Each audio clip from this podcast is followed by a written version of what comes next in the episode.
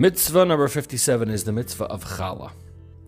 Mitzvah of challah is a part of a larger section of mitzvahs that we've been discussing, whose role it is, is to ensure that the Kohen has a steady income so that he can remain focused on serving Hashem and his people.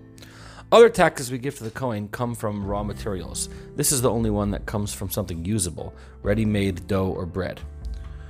When someone needs a batch of dough from any of the five grain types, there's a mitzvah to remove a small portion of the dough and allocate it for the Kohen. By strict Torah mandate, the mitzvah of challah applies only in the, land, in the land of Israel. When describing the mitzvah, the Torah specifies this.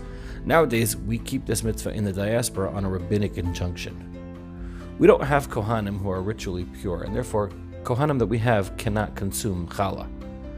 For that reason, we don't give the challah to the Kohen, but we burn it. Since we don't fulfill the mitzvah on a Torah level nowadays, we, are only required to remove a piece that's a kazayas, a small biblical measurement of food in the Torah. This mitzvah is considered especially dear to women. It infuses our food, the physicality that we use to fuel our lives, with a mitzvah and a spiritual component to elevate it. Often, women will turn to this mitzvah when seeking special divine merit because of its unique association that they have with it.